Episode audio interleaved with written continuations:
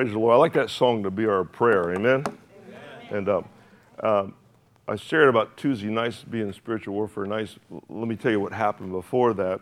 It was um, I was watching uh, the news on, about Israel and different things like that, and I heard stories, I heard rumors and different things around beside that what was going on, that the IDF soldiers that were spread across the world were hopping on airplanes. People were giving up their seats so the IDF soldiers could get on commercial airlines and fly back to Israel.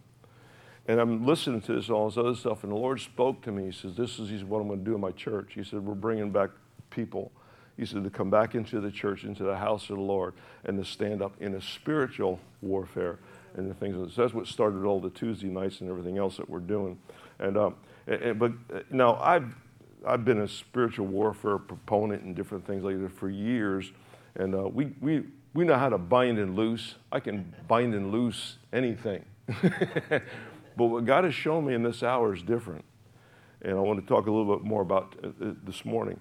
He was showing me in Isaiah where Isaiah talks about our praise and that we give God praise, He begins to d- destroy the enemies. And it was our praise to God, not so much our focus on what the devil's doing, but our focus on who God is. And this is where the focus is right now. Well, care what the devil's doing, who cares?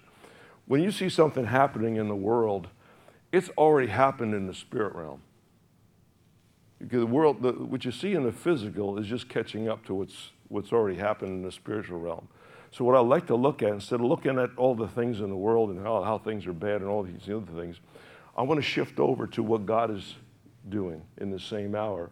Because God is doing something in the heavenlies that's causing the enemy to really have a fit. So when God begins, but I want to focus on what God is doing, on what He's moving in, and where He's moving this day and this hour. And I want to stay relevant in what He's doing more than what the devil's doing. Amen? Amen. And uh, I've been around long enough, a num- number of years, to see the devil come, you know, he, he comes up with ideas that come and go. But God is eternal. Uh, and he's, and he's, his ideas always pan out for our best. so uh, uh, this is an hour I know a lot of people are afraid and are this. Don't be. This is the time that we can get, look towards God and get our faith back, get our assurance back. But there's some, there's some things we have to go back to before we can go forward.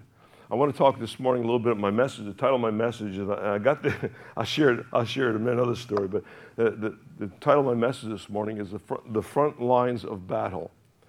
Uh, when I first started the church here in Key West, I planted the church and started it here uh, back in 1990, so it'll be 33 years ago. We started the church here, and as we're starting and becoming a new church, uh, uh it wasn't in this building, it was another building, but uh, rented buildings and everything we could do. I asked some of my colleagues and some friends of mine that would you come on down and, and, and want to minister with us and come in agreement. And, and when I first came here, God told me, He said, Here's what I want you to do. I want you to intercede for the city. I want your opening thing to be intercession for the city and begin to pray for people. And uh, we saw, he says, he says, don't focus on what the enemy is doing. He said, but just begin to pray and I'll lead you from there. He said, and, and we'll do different things. So our first thing was intercessory prayer, praying for the city and doing different things like that. That's how we got started. So I, I got my colleagues all together, the guys I knew and stuff like this, the friends that came down and I let him preach. And we, uh, one was a music leader and different things. We, we did different things together with the same idea. I shared with them. I said, this is what God showed me. We get up at 6 o'clock in the morning. I had a team that go out and, and we walk the streets like Duval Street before any of the drug addicts and uh, drug dealers were, were awake and walk the streets and begin to intercede.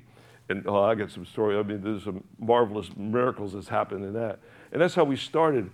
And my, one of my colleagues, I forget who it was now, but he said this, he made this, and this came back to my memory just this week.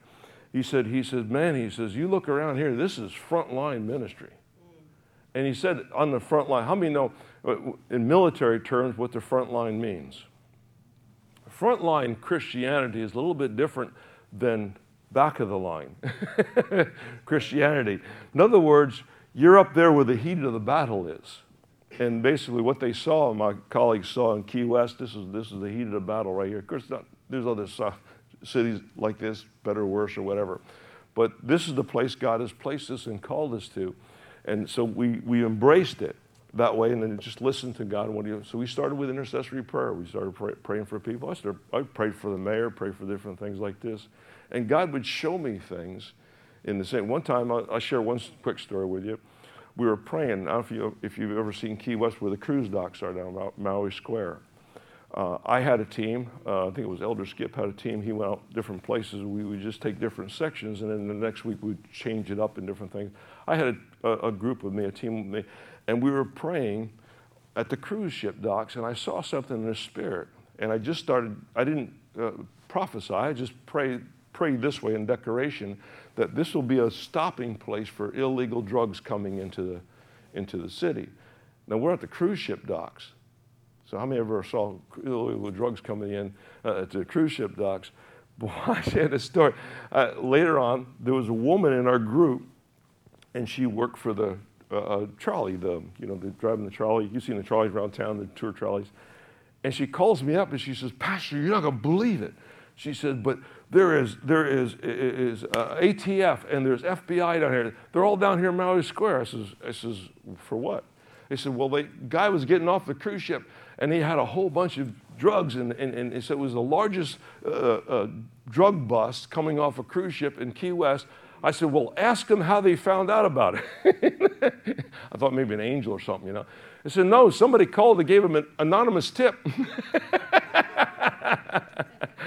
so I said, Okay, I know where we're going to pray next week, you know, so, and different things like that. But over the years, it's, it's, but this, this is what we understand God is bigger than any problem we have this morning. Amen. I want to say that right off the bat. God is bigger how do we get the size of God and the immensity of God? How do we get Him? Uh, uh, uh I don't know if that's the right terminology, but how do we approach? I use that word approach. How do we approach a God who's much bigger? And is there a, a protocol? And I'm going to tell you there is. And I'm going to share a protocol this morning with you on how to get in.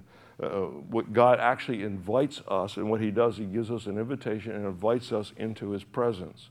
And when he does that, he begins to change things that's connected to us, as it's, uh, heavy things that are on our hearts. Are you here this morning? Amen. All right, praise the Lord. This is where we're going. Now, I share you. The soldier on the front lines, he's got few things that he's concerned about. Basically, uh, don't get shot. Uh, uh keep your head down in a foxhole. You know, uh, do I have enough ammo? Because one of the most, I mean, one of the most ridiculous catastrophes on the front line is to be there ready to fight and not have anything to fight with? Do I have enough ammo? And basically, um, um, where's my buddies and where's the people around me? That's generally the front line mentality. If I translate that to a church, it says, okay, we're not, we, our ammo is what? Our ammo would be the Word of God.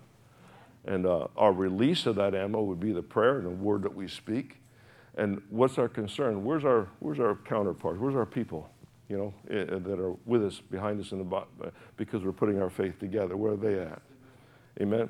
And keep your head down. In other words, don't be surprised when the devil tries to attack back, but understanding this that God has made us overcomers. Yes, right. Amen. So these are this is kind of the spiritual battle. So all right, what about the people on the back lines? Well, that's a little bit different. You see, if you're behind the lines, you don't have a whole lot to worry about. In the military, it's um, what movie are they showing at the mess hall tonight? when's my next leave? Uh, it's a little bit different approach to uh, uh, church and true Christianity. Praise the Lord.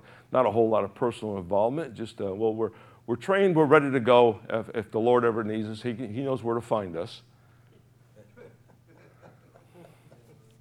Amen. Type of thing. And what happens is, here's what happens behind the lines. We tend to protect that which we've already won. Let me put it another way. We tend to spend most of our time protecting what God has already given us. and that becomes our world and our place of protection. However, a frontline mentality, we're not happy unless we're advancing. That's right. Uh, I mean, nobody likes to be pinned down by the enemy. Nobody likes to be restricted from, from doing the things that God has laid on your heart. So basically, it's a different mentality we need to move forward. And this is always behind us. No, we're moving forward. We're doing what we're called and we're doing what we're purposed, what God has purposed in our hearts. We're moving forward. This is the question Christians today are, well, maybe I'm just, a, well, maybe you need to change. That's right. Come on. And become a frontline Christian because this is what God is dealing with today and this is what He wants to do. He's looking for people on the front lines.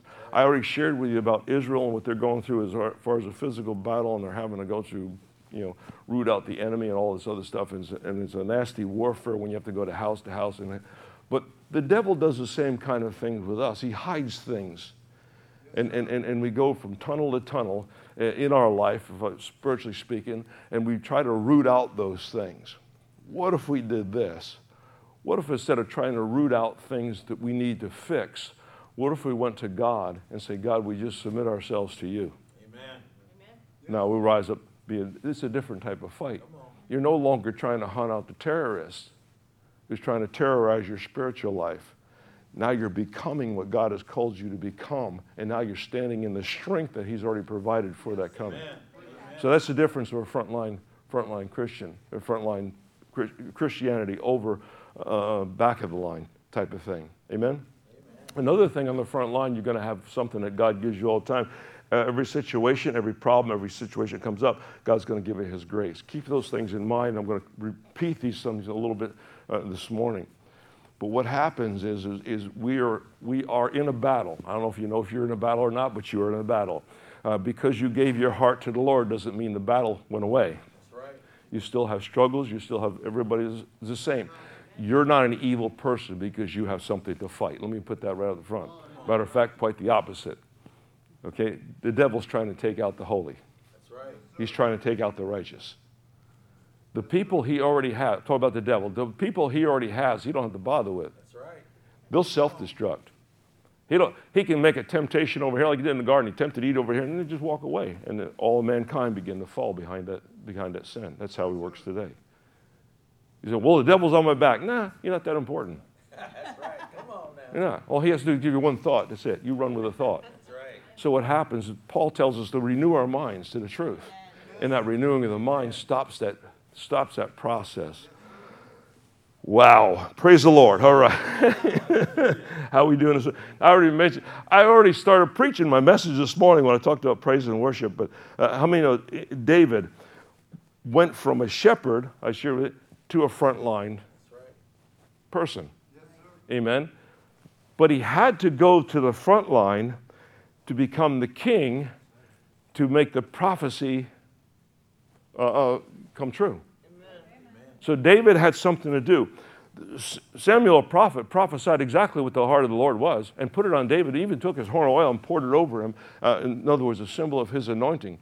He, God pulled his anointing off of Saul because he disobeyed. We know that. So David was the next one in line, but David had to wait until Saul was done doing what he was doing.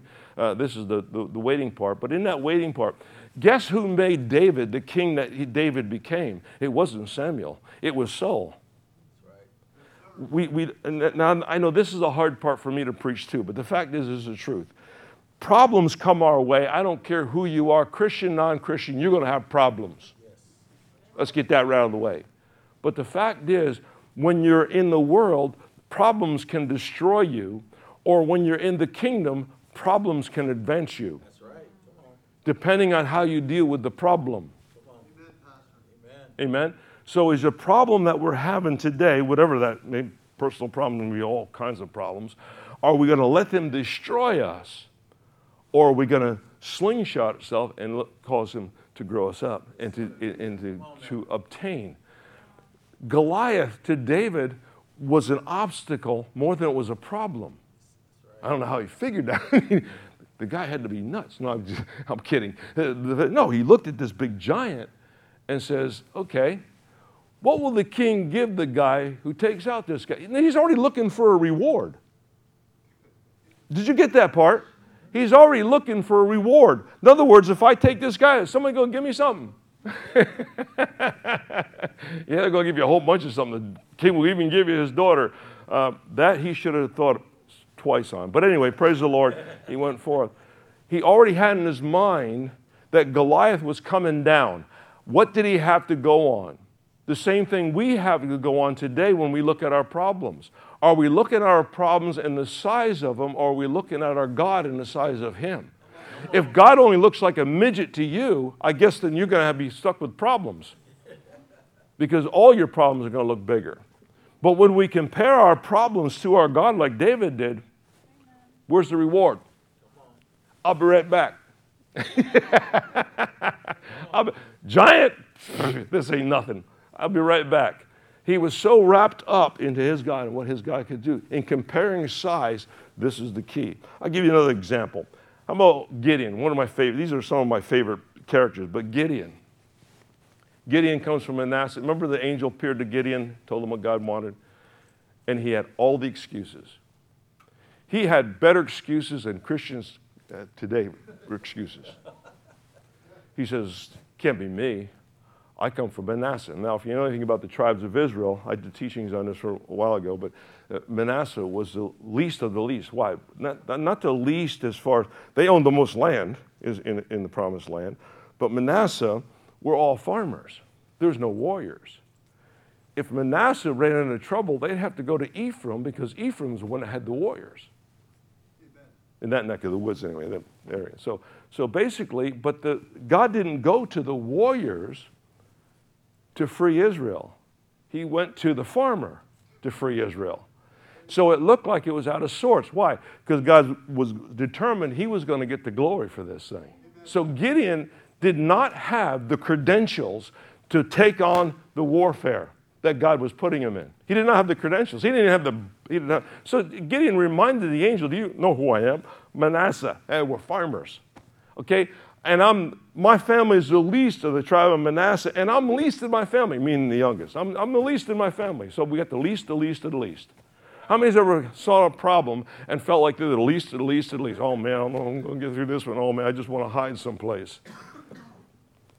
And he's hiding out from the enemy so he can not starve his family, trying to thrash a little bit of wheat. You don't thrash wheat in a wine press.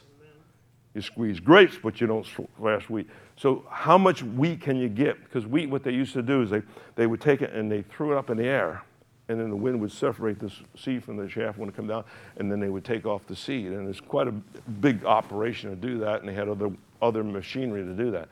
He couldn't do that because it was in plain view. So, hiding out, he had to go ahead and, and get just a morsel of bread. So, God comes up to him with this plan. And, and he speaks to the angel. He says, he says, in other words, I'll just run, just run this right by you real quick. You're trying to get enough wheat to make a loaf of bread to feed your family. I'm trying to get a vision across to you to feed a nation. So when you're trying to feed your family, I'm trying to feed a nation. And I'm going to do it with you. All of a sudden, the, the angel, I guess, convinced get, uh, um, uh, Gideon. He goes and he makes him a meal. I thought that was kind of nice. The angel touched it with a staff and really cool. But anyway, uh, and he goes back, and the first thing Gideon does, Make, make notes of this Christian. The first thing Gideon does, he's got the call of God. He's accepted the call of God. Now he's on his way to the purpose of God. He goes back to his village and he tears down the altars of Baal. They were public altars there, public signs of a false god, and he tore it down. And the townspeople, which were Manassites, they were Israelis, had a fit and wanted to kill him so they could tell the, uh, the, the enemy that uh, we, we took care of the guy and we, we justice was served, your, your, your precious idols are saved. And his father steps in. He says, Well, if Baal is so strong, let Baal speak for himself. And they left him alone. That's where it started. I love Gideon for this. He just didn't assume. He said, No, if we're going to serve God all wholeheartedly, let's do the whole thing the way it's supposed to be done. Let's get rid of the altars of Baal, anything that uh, uh, hinders, and let's go out. Gideon's proud. He blows the shofar. 32,000 troops from other tribes coming together with him. He's got 32,000 men. He's marching towards the battlefield. He's, he's, he's feeling this is, this is the day, man. This is great. All of a sudden, God stops him. You know the story? And he says, Anybody fearful? Send them home. This is not the place for the fearful. By the time Gideon got done with God's testing, now watch how they drink water. He went on the whole thing. He has 300 troops left over out of 32,000. He's got 300 that he can take into battle. That's, a, that's a three regiments of 100 piece each that he can divide up. And with that, he whipped the armies. Why? Because God was bigger than Gideon's force. And he said, You're not going to, he says, I'm going to make it so that you're going to see that I'm bigger in this thing. And all God had to do was one whisper, and the enemy was in fear and turned sword against one another. Amen? So there's the possibility, there's a David with the call who's the rightful king, but not fill, filling the place. Uh, um, I don't know about you, but the scriptures do say that we're kings and priests unto him. So our rightful place is by, in the throne room. I'll get to that in a minute. In the throne room. I picked Gideon because Gideon is that self image type of thing. You may not have a problem with what the Bible says, you may not have a problem with who God is, but you may have a problem with self image. Then you, Gideon will minister to you. Amen? Because God isn't de- depending on yourself, your giftings, or your talents. He's depending on his, what he's called. Amen? Amen? Uh, I'm going to come to the last one, the third one I come to. These, these, these guys are my heroes. I don't care who you are. You got to love Shadrach, Meshach, and Abednego. Amen. You got to love them because they stood against Gideon. He had a conversion with with the angel. David, he had to take out one giant. Granted, I mean, it's a, it's a good task. Shadrach, Meshach, and Abednego were three men who stood up against an entire nation, actually, two nations Israel and the Babylonians. Stood up against them. So he had to stand up against those people. And, and I love this because basically they will not bow. To bow down to another God is to give in to the world or give in to the pressures uh, because you are afraid of something. Right. So fear will cause you to bow to the wrong thing. Amen. And they said, We're not going to do it. These are friends of Daniel's. And so, but anyway, this says, so Shadrach, Meshach, and Abednego, in Daniel chapter 3 and verse 16, it says, Shadrach, Meshach, and Abednego answered and said to the king, O Nebuchadnezzar, we, uh, uh, we have no need to answer you in this matter. Uh, verse 17 says, If that is the case, our God, whom we serve, is able to deliver us. Is that true? Okay. Uh, is able to deliver us from the burning fiery furnace. So there's our faith. We're believing if He'd do something to us, God, no matter what it is, He's big enough to get us out of it. Well, it doesn't stop there. He will deliver us from your hand, O king. Verse 18 says, But, how many know but in a sentence negates everything said before it? but, if not, let it be known to you, O king, that we will do not serve your gods, nor will we worship the golden image which you have set before us. So here's how it is we have determined we're not going to bow to you and to your wishes. Our God is big enough and able to deliver us, but if He doesn't, we're still not bowing. We call that in the spiritual world guys with backbone. I do. I, I, like these guys. I said, this, I preached this for years. I said, these guys got, back. we need some Christians with some backbone. They say, no, we're not going to do it. I don't care. Well, you, yeah, well, then you're going to pay the penalty if you don't do it. Our God can, is able to deliver us from that. If He doesn't, all right, we're still not bowing. We'd rather burn than bow. Amen. Is okay? Your wish? They went into the furnace. You would think God would come down on, the, on, on it and just push the furnace away or, or, or put out the fire or, or, do something to destroy all that. No. They actually went in the furnace. Are you, anybody here tonight? Uh, listen to me. They actually went in the furnace. they said they would, and they did. They said, Yes, we don't care. We're not bowing. So if the penalty for not bowing is to burn, then we're going to burn. But we're not going to bow. That's right. We're not giving in. Oh man, I tell you, give me a church full of these guys. Praise the Lord. We're not bowing. We're not going to give in to the things of this world. We're not going to give in to what you want, King. You're not going to dictate to us who we're going to serve and worship. Amen. Why not? He did to, Now, you understand they stood up against not only against a nation, they stood up against two nations because they were the only people in Israel that were standing up against the king. That means the rest of Israel bowed. So the popular thing was to bow. I, I, like what it said about Noah one time. I was looking on Facebook and it said, you know, everybody ridiculed Noah until it rained. I like that. All of a sudden, the rain made the difference. well, here they put some, throws, throws them in the furnace. And I love this. The king, he said, let's heat it up seven times hotter. Let's show everybody else here who's going to be the ruler here. Let's show everybody else here who's the big man on the campus. Throw him in there. And he threw him in there. And he heated up this, no, the, the furnace was so hot that it even lapped up one of his soldiers. They threw him in there. And he's looking, he's looking into the midst of the fire inside that furnace. He says, How many guys we throw in there? Three. Well, I see four, and the king says, and the fourth one looks like the Son of God. How does he know what the Son of God looks like? I don't know, but I guess no matter where you're at in this world, when he shows up, you're going to know it. And they came out, and their clothes never even smelled like smoke. Well, he told you that God was able to deliver us, but we're also prepared. What I'm understanding more and more about spiritual warfare is not what we think we can do. It's what God has commanded to do and our responsibility in that command. Amen. Praise the Lord. Amen. Amen. Jesus said this in Matthew chapter 11. He said, The kingdom of God, he says, for the days, or let me start from, from verse 12. He says, From the days of John the Baptist until now, the kingdom of heaven suffered violence, and the violent take it by force. Always had to wonder what that meant. Looked up the word violence. It means exactly what, it's, what it says. So, what, is what does he mean by the violence? How many know that each believer has a different assignment uh, corresponding to his or her unique gift?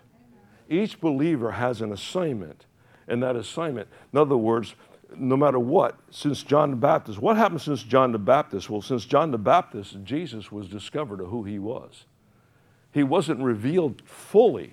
He was revealed somewhat. He wasn't revealed fully. Family knew, his other friends. But when he came up out of the waters of baptism, he was revealed fully. I say this whenever I baptize people. I says, this, this is what baptism is. Forget what you've been told. But this is what the Bible says it is. It's identification with the death, burial, and resurrection of Christ. It's your identity. Now your identity is about to change. Amen? And this is what Jesus was showing us. Our identity is in Christ. Jesus revealed his identity as a Savior. And then I learned something else. When he came out of the waters of baptism, this is cool. He went into the will. He fasted for 40 days. Then the devil's always going to come around when you're weakest. Came around, thought Jesus was pretty weak, went to tempt him. He said this. He says, If you be the Son of God, turn these rocks into loaves of bread. What did he attack? Well, let me take you back to the garden when he talked to Eve. Has God really said? Question mark? Yeah. If you be the son, yeah. Here's the cool part. we got the rocks to bread, we got the t- pinnacle of the temple, we got bow down and worship me, and then we got nothing. Jesus refuted every one of those things with the word. Satan used the word out of Deuteronomy. He used the word, every one of those things, brought the word to the word. The word rebutted the word three times, and the devil had to leave. Jesus didn't cast him out. That's right. He had to leave. Why? Because he doesn't have the same strength. You see, when we become Christians and become Christ, our source of strength is not within us, what we can come up with. Our source of strength is with our, our Father. As long as we have that spiritual connection with the Lord, we have strength beyond means and beyond years. Thank God, I'm 72, I'm still feeling good. but anyway, so we have, we have spiritual strength in those things. Cut God off our source. Satan was Lucifer kicked out of heaven, fell to the earth. He doesn't have a source of strength anymore. He can't tap into what the Father. The Father is unlimited and gives us the Father. Understand something. Satan is not the evil equal of God. Right. Never has been. If anything, he's the evil equal to Michael, the archangel, but not God. So what? So why? I, I was sharing this this week with some of our people. I said, "Well, so why is the devil still here? Why didn't God just snuff him out?" Good question. That's a very good question. How many would like a good answer? Good. Come back next week. No, I'm not going to do that to you. Uh, no, what happens? God desires to co labor with us. Religion, you know, the guys on behind the lines have taught you just protect this little ground. You don't need to know anything else, but protect this ground right here. They told you, well, let God and let go. Uh, whatever God wants you to. By the way, God never said that. Let God and let go. Amen. Just follow your heart. Jesus never said that either. He said your heart's evil and wicked and deceiving. He never said that either. So while we're protecting this one little spot, we're missing all of what the front line is doing out here.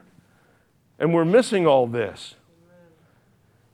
We just learned, Jesus just showed us, I just showed you how to beat the devil his own game. Wear him out.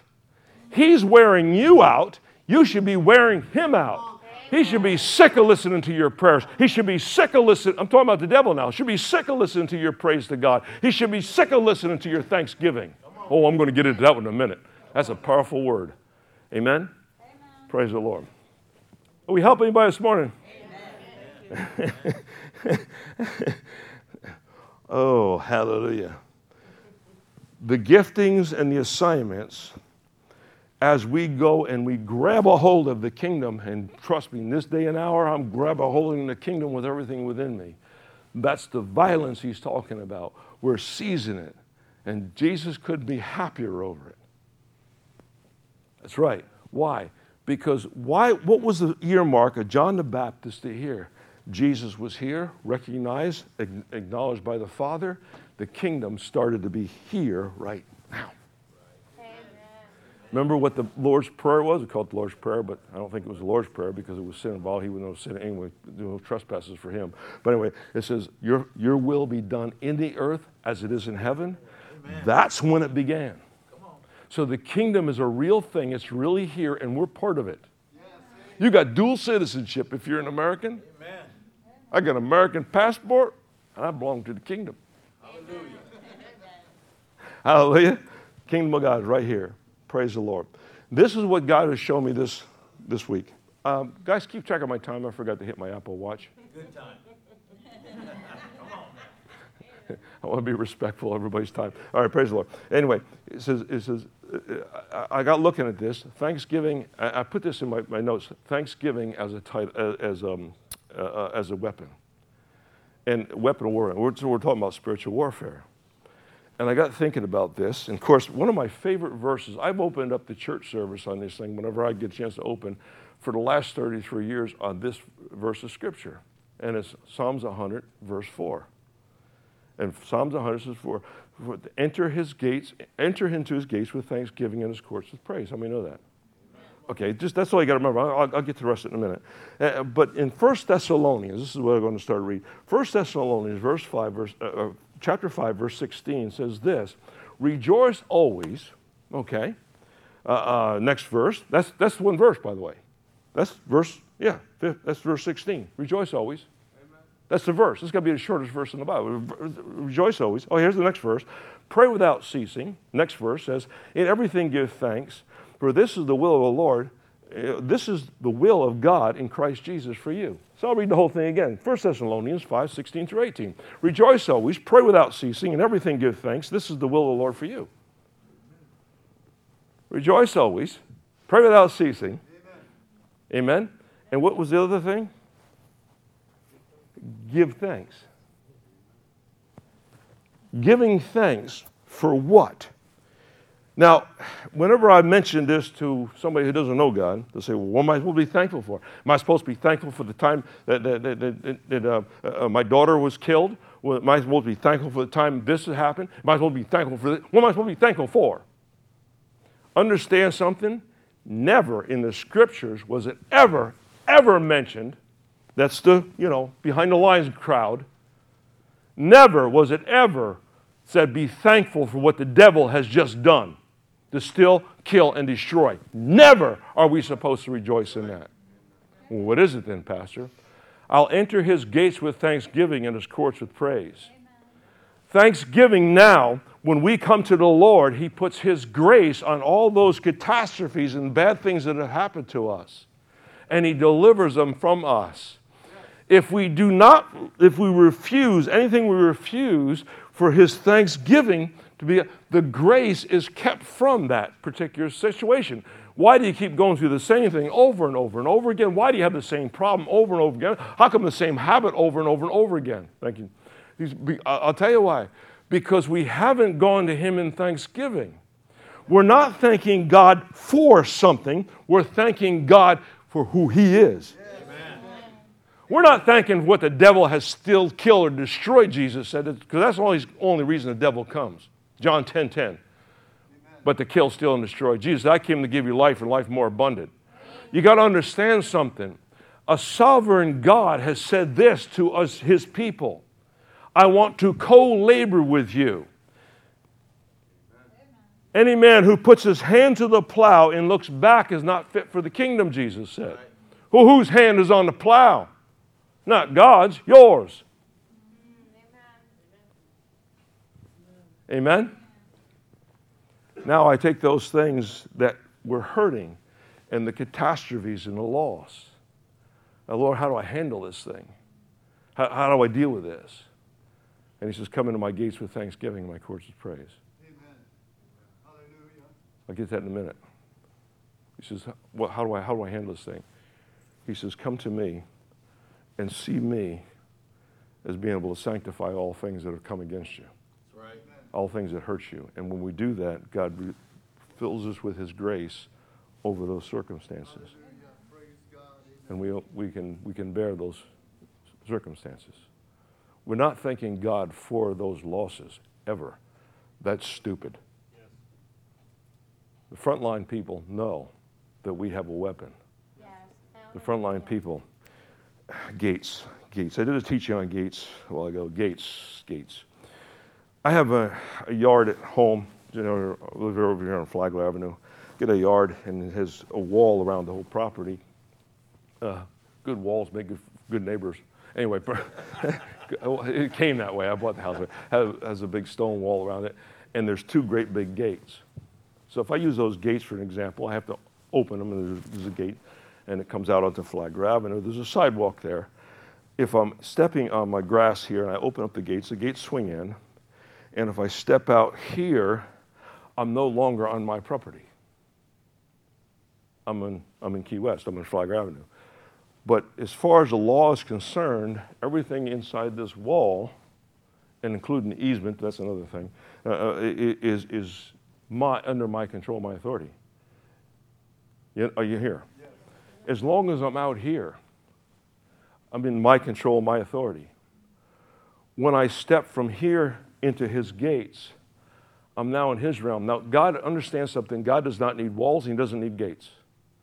He put that in so we could understand that gates are nothing more than a transition of reality. Amen. So I step from, I'll get back to my property. If I'm standing here in my grass, this is my property. It's my garage, my bees. This is it. Diane's bees. Because they were ugly this week, so they're her bees. Anyway, uh, uh, this, is, this, this, is my, this is my domain. This is where I live. If I step out here, this is not, my, I do not own the sidewalk. I do not own the curb. I do not own Flagler Avenue. This is public. So the transition from this side to this side is a transition of reality. It's a change of reality. It's a different reality. Here, this reality is mine. Over here, this is reality. Is a city. Are you here? When God says, uh, enter my gates with thanksgiving, come into my gates with thanksgiving, and my courts with praise, what he's saying. I'll get to a minute praising him. Let me just focus on Thanksgiving. The only way we can cross over from this reality in which we live into God's reality where He is, is through Thanksgiving. When we do that, He can baptize every situation that we have that has come against us, that is hurting us. We still live in a fallen world. I don't care what you say. We still live in a fallen world. But when we can do that through thanksgiving, come into God's presence in His realm, He'll baptize that with grace. And now we can go back out with the strength, and it will not drive you crazy, nuts, or, or, or anything else. Not only that, he now is able to go into that situation and sanctify it on our behalf. Amen. Refuse to do that, and you take it on yourself. And what follows that is depression. Uh, well, you can, people have lost their minds over losing loved ones or whatever the catastrophe is. It might not even be that severe. It may just be a, a job or whatever, so on and so forth. And, it, it, you know, you, you live problems, we have situations. May not be anything really, but hallelujah. I get to come and I get to come in church and I'm going to say, yes, I'm going to get into praise. We've got a good praise team here. We're going to praise. I'm going to walk from this reality into this reality. Now I'm in the presence of God. He mentions two things. Are you ready for this? Thanksgiving is acknowledging who God is, what it's about.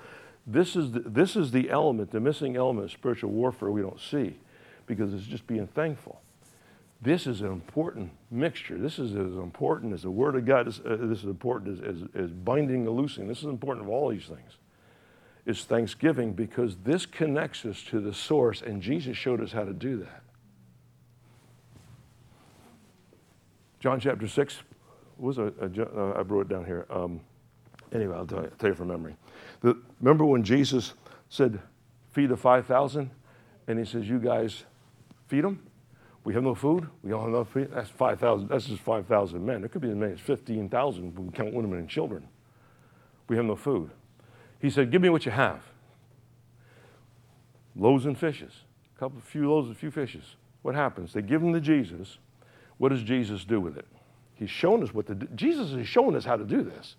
If we just look, he lifts them up and he gives thanks to the Father. What's he giving thanks for? He's giving thanks for a food shortage. He's giving thanks for lack of groceries, is what he's giving thanks for. He's giving thanks for something we don't have enough of. We know we need more, Lord. Give us more. We don't have enough food. He takes it and gives us thanks. He takes it down. The food has no change at this point. He hands it back to the disciples. What happens to the disciples? The disciples now become co laborers with what God has created them to do, and they begin to pass it out. Lo and behold, as they, as, do this under command of God, this is not their idea. Their idea was to send them away. We ain't got what you need. And he passed it out, and they're passing out, passing out, and they say, Holy smokes, we fed all everybody. Matter of fact, there's some left over. Well, how many baskets got left over? Twelve. How many disciples are there? Twelve. One basket was three days' rations. Jesus not only took care of the need there, he took care of the disciples' need for the next three days. Because they're going to need that as they followed him. What did he start with? Not enough. Food shortage? Thanking God. Are you thanking God for the food shortage? No. You're thanking God because he is the provider. You're showing him this is what we got. This is the physical thing we give thanks for. And Gus has got it and begins to multiply it. If we go to God complaining like we normally do, is this all you got to give us? Is this all we're going to do? Guess what you're going to wind up with? Loaves and fishes. Oh, man, I got more notes than I got time to preach. Amen. Praise the Lord. oh. Uh, I'll get this next week. Uh, praise the Lord. Got, right, let, me, let, me, let me wrap it up with this. I want to show you something. There's an attitude in the world, and Paul prophesied this. It's in 1 Timothy and it's in 2 Timothy. He prophesied it twice. Let me go ahead. I'll just read the one. In 2 Timothy chapter 3, this is, the, this is what Paul is talking about the end times. Listen to this, this list of characters that he says are going to be prevalent in this time we live in now. I believe it's this time we're living in right now. And he says this in 2 Timothy chapter 3, verse 1. He says, But know this, that in the last days perilous times will come. I think so. Okay. For men shall be lovers of themselves, uh-huh. Lovers of money, uh-huh. Boasters, proud, blasphemers, disobedient to parents, and get this, unthankful, Oh, this doesn't stop. Unthankful, unholy, unloving, unforgiving, slanderers, without self control, brutal, despisers of good, traitors, headstrong, haughty, lovers of pleasures more than lovers of God. Uh huh. Look at this, number five, uh, uh, verse five. having a form of godliness but denying the power thereof, from such people stay away. Why? Because God has given us the power for miracles, whether you ever saw your first miracle or not, it still is part of the mandate. Nobody, nobody through history and nobody today has the right to cancel God's mandate. But that's his assignment. Lay hands on the sick, Jesus said. Go out in all the world, lay hands on the sick, and they shall recover. So, uh, lay hands, cast out devils, and they'll be gone. Whether you ever see a devil being cast out or whether you ever see a miracle, it does not give you the right to cancel the assignment. When we have to uh, uh, balance our understanding with something, the scripture is the ones that suffer for it. And of course, faith is the next thing that suffers after that. Help anybody this morning? Okay. Now look, uh, I said there's two. I said second, or first, that was Second Timothy. I just read to you. First Timothy says, first, in, chapter 4 says, forbidding to marriage, the same, the same group of people, forgetting marriage, commanding to abstain from foods which God has created to, uh, to be received with thanksgiving. Listen to this with thanksgiving by those who believe and know the truth. For every creature of God is good and nothing to be refused if it is received with thanksgiving if, there's if again, if it's received with thanksgiving. For it is sanctified by the word, God, in prayer when we give thanks. Amen. It's not just thanking God for something, it is using the thank you has enough power within that thanking of God to sanctify food that would normally wouldn't even be covered let alone this. Now, this is Paul speaking, who was a Pharisee, son of a Pharisee, an Orthodox Jew. Now, he's telling you you can eat everything. What was that scripture I read in the war room? Romans chapter 14, 2? 14, 2 yes. What, what was it, Jennifer? 14, okay. What did, what did it say? you, got, you got an extra minute? Uh, I'm, I'm going to I'm gonna pull somebody's chain. There you go. He may eat all things, but he who is weak eats only vegetables. Good. What does it say? People don't think people think I make this stuff up. Okay. Romans 14:2 For one believes he may eat all things, but he who is weak eats only vegetables. You heard it here first, folks. Hallelujah. God is condemning every vegetarian. No, he's not. I, I, do that on purpose. If I put it back in context, what he's talking about, he's talking about meat given to idols and so on and so forth. Now, also, Paul also says, he says, don't eat anything that's going to cause somebody else to be a stumbling block. So, I, but I, I, just, I just like to see the reaction when somebody reads that. you eat vegetables, you're weak. Praise the Lord. I'm, I got more, but I got to stop sometime today. Praise the Lord. Amen my point that I'm trying to get across was let's come into Thanksgiving and begin to get our problems and stuff sanctified. The idea that God is a sovereign God is absolutely true. He is a sovereign God. But a sovereign God has changed it to co labor with his people. So that's why our thanksgiving means something, our praise means something, reading the Word and studying the Word means something. Going to church and coming together means something because God uses those things to work for us and through us. Another thing, we don't have control over the world, but we are serving on the front lines in this church. Yes. Amen. Amen. On the front lines, we're only concerned about a few things. How's our brothers and sisters doing? We got enough ammo. Right. Okay, now, if we have enough ammo, that means we are constantly in connection with God, not like Satan ran out of steam. Three, three temptations, he was done. he came back, but he ran out of steam. He had nothing more. Jesus refuted all three. He, he had nothing more. Jesus could keep on going all day long. He was the Word. Can you imagine coming to the Word with the Word and trying to have one on the Word with the Word?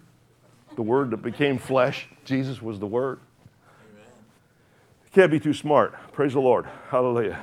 Amen. How many got something out of the message this morning? Let's stand to our feet. Father, I thank you for every frontline Christian in this place this morning. You know who I'm talking about. The ones that are going through different situations and problems and things. We're all going through problems, but Lord, the ones that are looking for the end, looking for the victory, I'll put it that way. For all those that are looking for victory and advancement. Here's the thing about frontline Christians. I don't know if I said this or not, but they're not satisfied unless they're advancing. That's right. The number one characteristic of a frontline Christian is one that's not satisfied unless they themselves are advancing.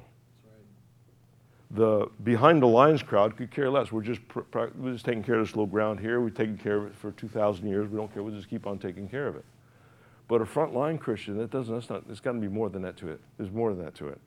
I got to be advancing. I got to be growing. I got to be understanding. I got to be more revelation. Give us more revelation, God. More revelation. Give us eh, why? Because we're we're taking these things and we're applying them to life and we're moving forward. The word isn't just something we get in theology. The word is something that we apply to living, and it has power to it when we connect through Thanksgiving. That's just one part. Praise.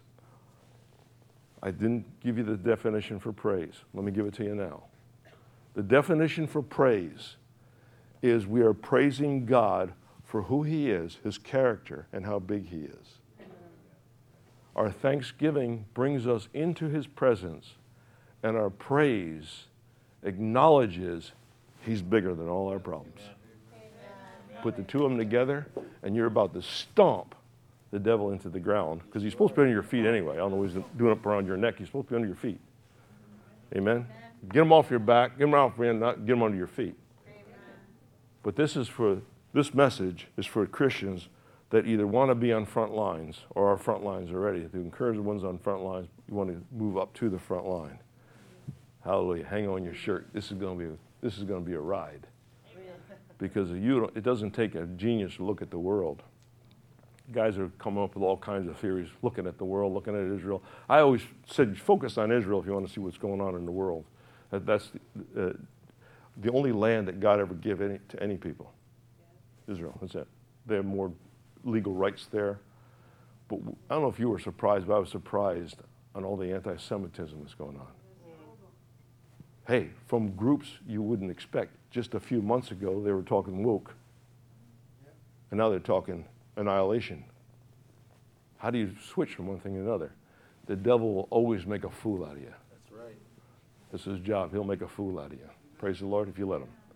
But we'll talk about frontline Christians. Amen. Pray for, it says in Psalms, we pray for the peace of Jerusalem and Israel. That's a command. It's not a testimony. It's not a promise. It's a command. That's what we're commanded to do as Christians. Frontline Christians understand that. Praise the Lord. All right. Father, we thank you in the name of Jesus. Everyone here this morning that heard the truth in their own way. I say that God, sometimes I'll, I'll say something, but God will anoint the ears. They hear something different that He's trying to minister to. We, that's okay. Lord, in the name of Jesus, wherever the ears are anointed to listen to your word, Father, we just praise you this morning. We thank you for it in Jesus' name. Now we pray that it gets done. Lord, help us to be better at cooperating with you, not trying to get you to cooperate with us. That's backwards. But us to cooperate with you. In Jesus' name, we give you the praise. And all the church said, Amen. Hallelujah. God bless you. Amen. Um, if anybody, for any reason whatsoever,